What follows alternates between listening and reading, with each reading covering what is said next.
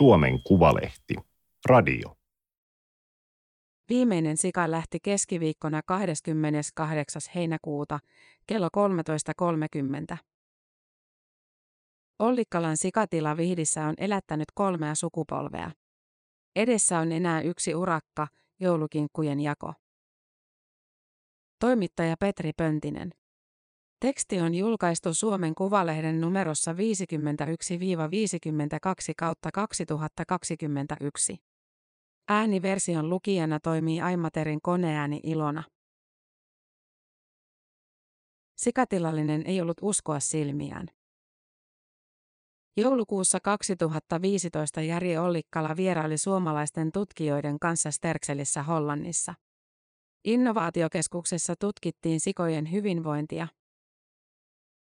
Oli osasto, jossa kasvoi tehosikalan porsaita. Neljän viikon iässä vieroitetut saparohännät näyttivät pieniltä, pitkiltä ja laihoilta. Sitten oli osasto, jossa emä oli imettänyt jälkikasvuaan yhdeksän viikkoa. Porsaat olivat jänteviä, kookkaita lihaskimppuja. Kuin painonnostajia, Ollikkala ajatteli. Hän palasi tilalleen vihtiin ja rakensi sikalan tilat uusiksi. Tapa kasvattaa oli ainutlaatuinen Suomessa, vapaa ryhmäporsitus. Ei porsitushakkeja, ei ahtaita karsinoita. Viisi emakkoa porsaineen eli laumana mahdollisimman lajin mukaisesti. Helmikuussa 2016 ensimmäiset porsaat syntyivät paksun olkipatien päällä. Valmistuvat eläinlääkärit harjoittelivat ja korkeat virkamiehet vierailivat tilalla. Facebookissa oli 15 000 seuraajaa. Video Akukarjusta nousi somehitiksi, jota katsottiin yli 25 miljoonaa kertaa ympäri maailmaa. Maaseudun tulevaisuus, Ollikkalan tilalla on sikojen paratiisi. Nenään leijailee vieno lannanhaju. On marraskuu 2021, harmaa sadepäivä. Sikalla kaikuu tyhjyyttään. Liitutaululle jäänyt teksti näyttää salakirjoitukselta, synnäri, 10 emakkoa. Peräkammari, 47 sikaa.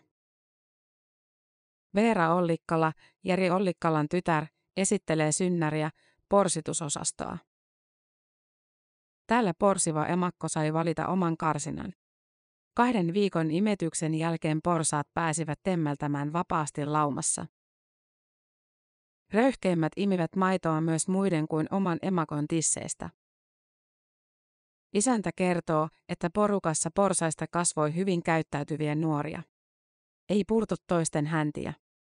Kun nisissä maito väheni, jälkikasvu matki äitiä ja alkoi syödä rehua. Ei kärsitty ripulista. Emakko on porsaan paras hoitaja ja opettaja. Pitkään imetetyt porsaat kehittivät vahvat lihakset. Elinvoimaisina ne hyödynsivät rehun tehokkaasti. Kun lihasia teurastettiin, ruhoissa oli paljon lihaa ja ohuelti silavaa. Juuri sellainen sianlihan pitää olla, vähän valkoista läskiä. Sotavuosina suomalaiset näkivät unta rasvaisista porsaankyyjyksistä. Sianlihan oli totuttu 1930-luvulla. Kun sota toi puutteen, sian kylki katosi silakkalaatikon päältä ja läskisoosiin laitettiin ihran sian lanttua. Säännöstelyn päätyttyä sienlihakastike yleni kansallisruoaksi. Sen energian turvin tehtiin raskasta työtä pelloilla ja metsissä. Kaupunkilaiset tilasivat ravintoloissa sipulipihvejä ja nakkeja. Pientiloilla sikaa tärkeämpiä eläimiä olivat silti lehmät ja kanat. Auli ja Tauno Ollikkala, Jari Ollikkalan vanhemmat, muuttivat Kurikasta Vihtiin olympiavuonna 1952. Puolenkymmentä lypsävää antoi maitoa, jota saattoi myydä. Kanalasta kerättiin munia. Siet ahmivat rehua, päivittäin mutta tuottivat vain kerran vuodessa, teuraana. Suomalaiset söivätkin naudanlihaa enemmän kuin possua vielä 1960-luvulla. Sonnivasikat teurastettiin nuorina, lehmät kun ne lakkasivat lypsämästä. Ollikkalassa isäntä hoiti emakot ja porsaat, emäntä lypsi lehmät.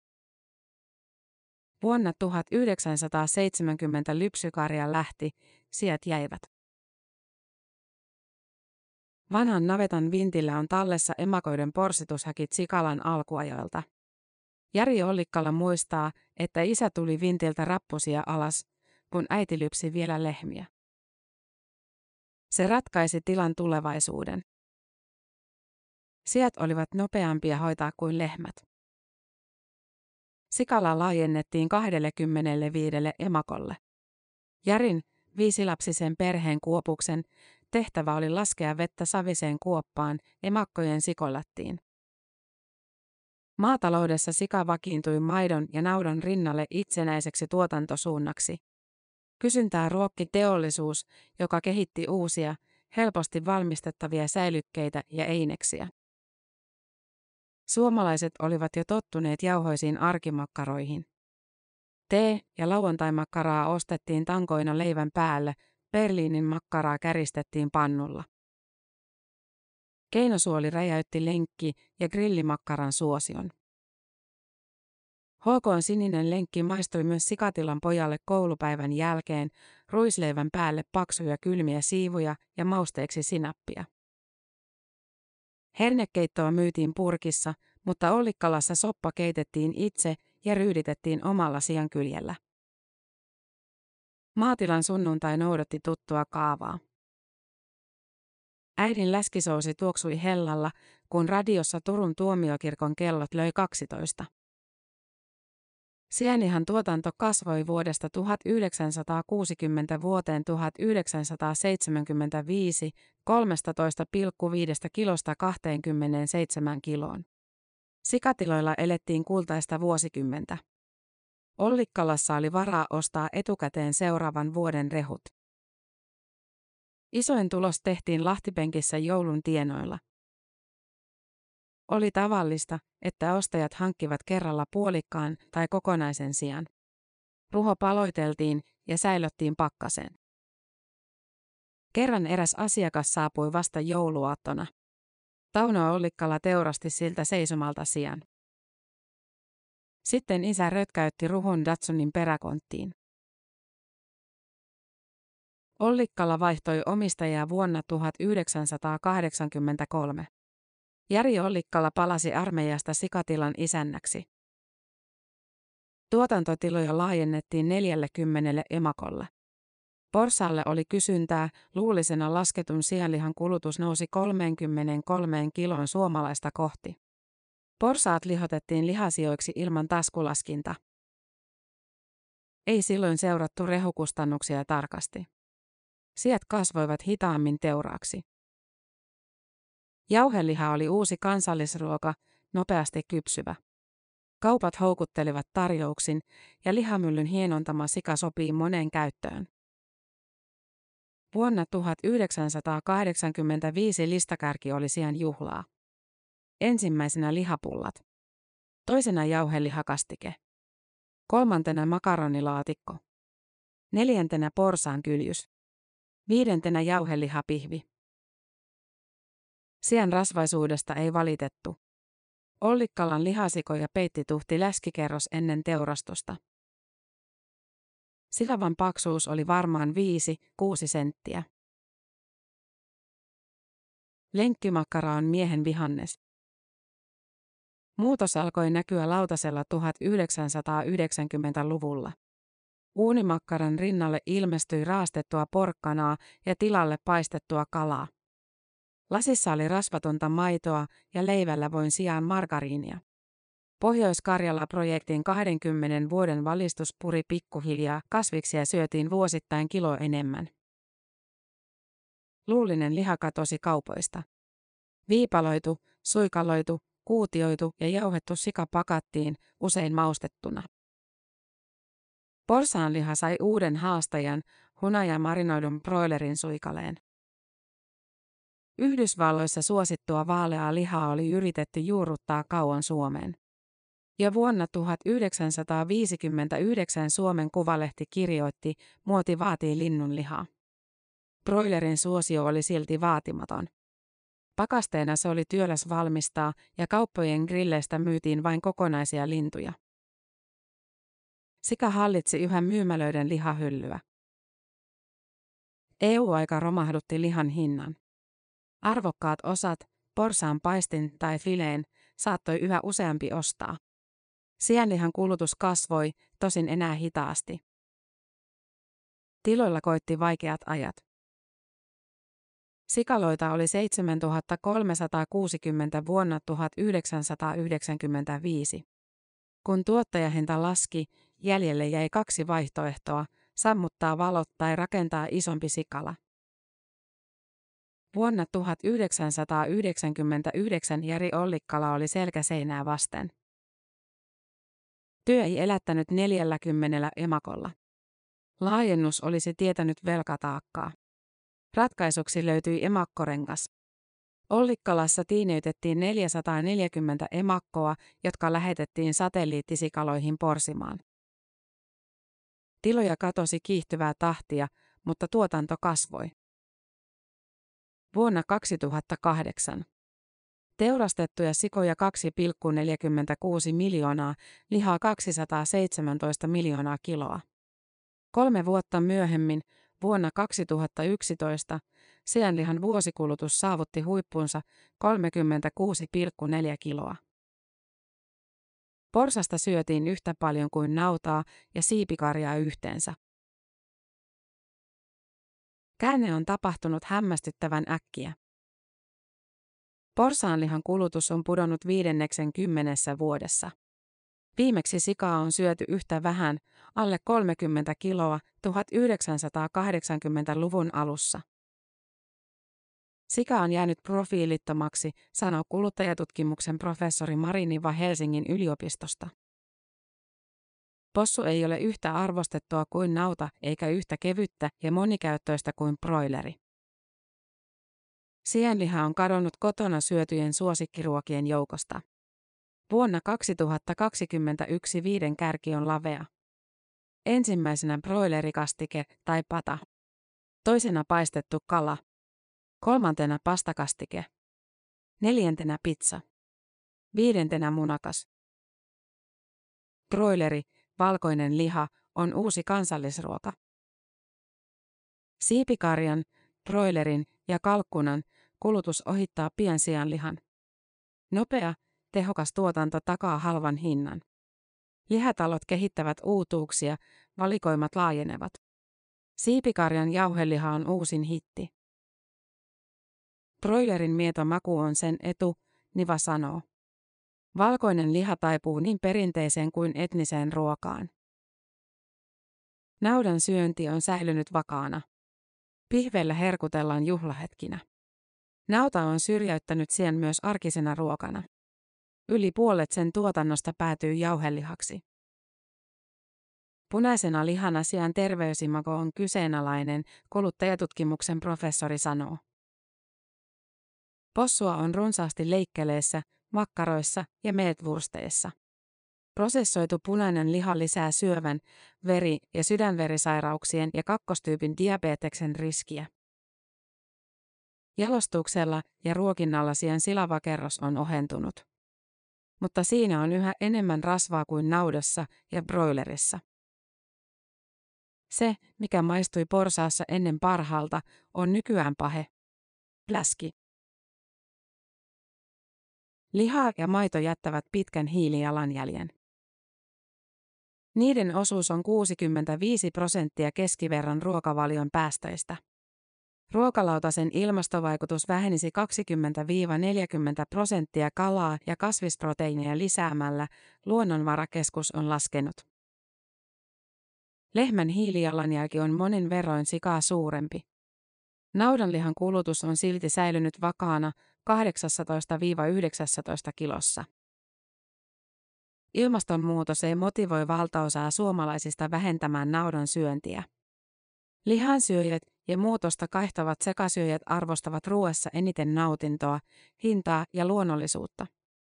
Tulos selviää Nivan ja apulaisprofessori Annukka Vainion tuoreesta tutkimuksesta. Lihan asema ruokapöydässä on vankkumaton. Sika on vaihtunut terveyssyistä broileriin, mutta lihan kokonaiskulutus on vasta hiljattain kääntynyt hienoiseen laskuun.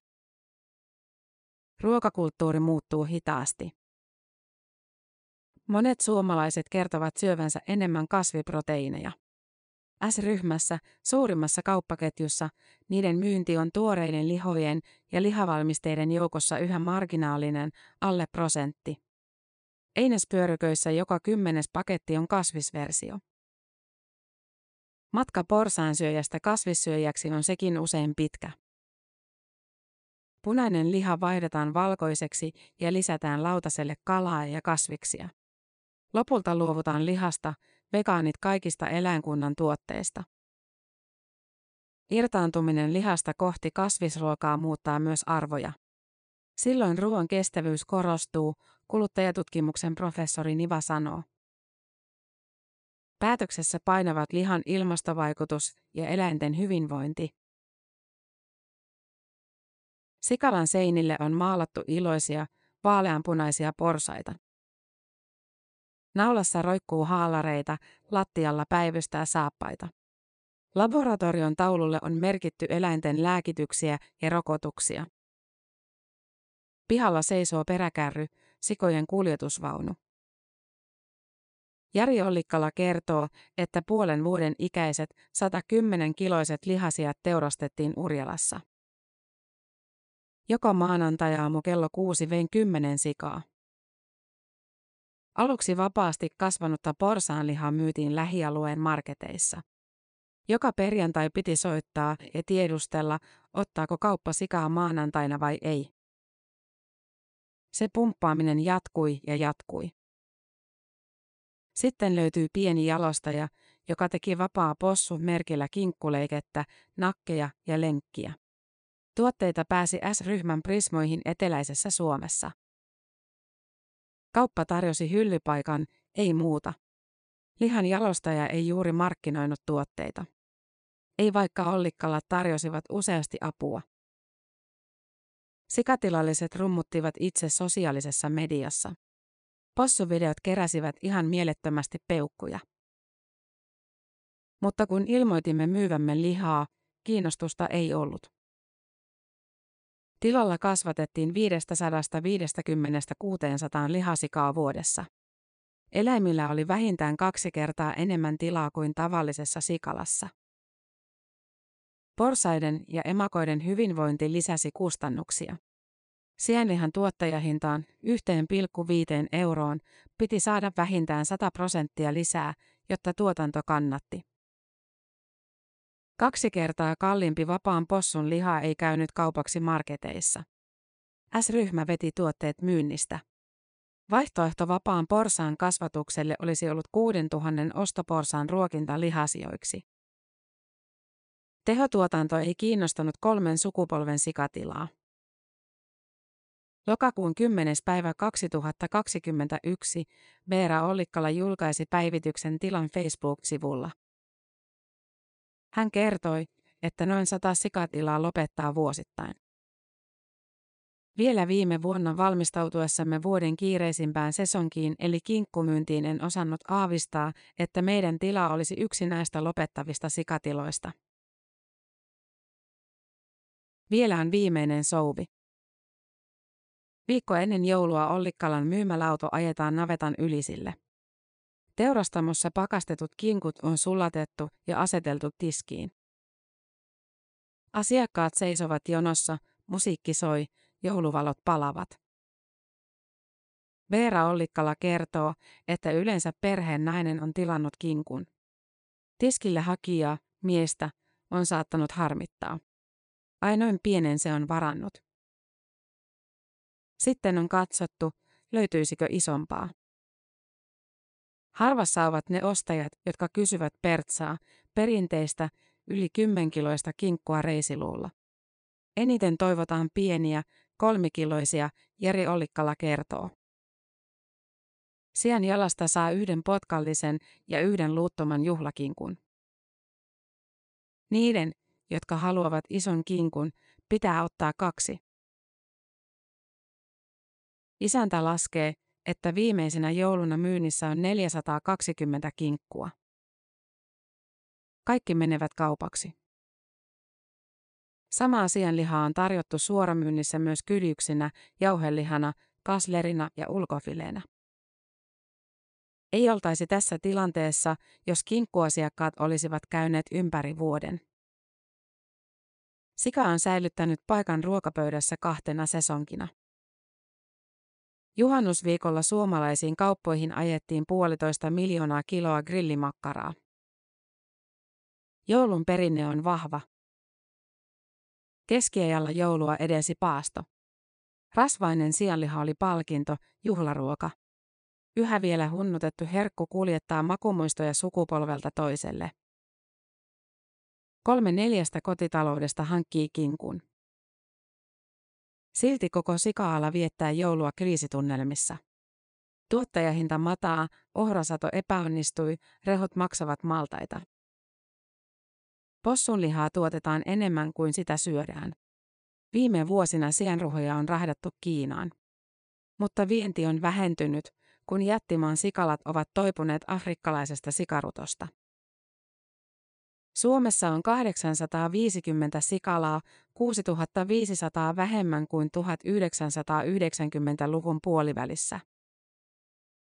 Jari Ollikkala on tyytyväinen, että he voivat sulkea sikalan hallitusti.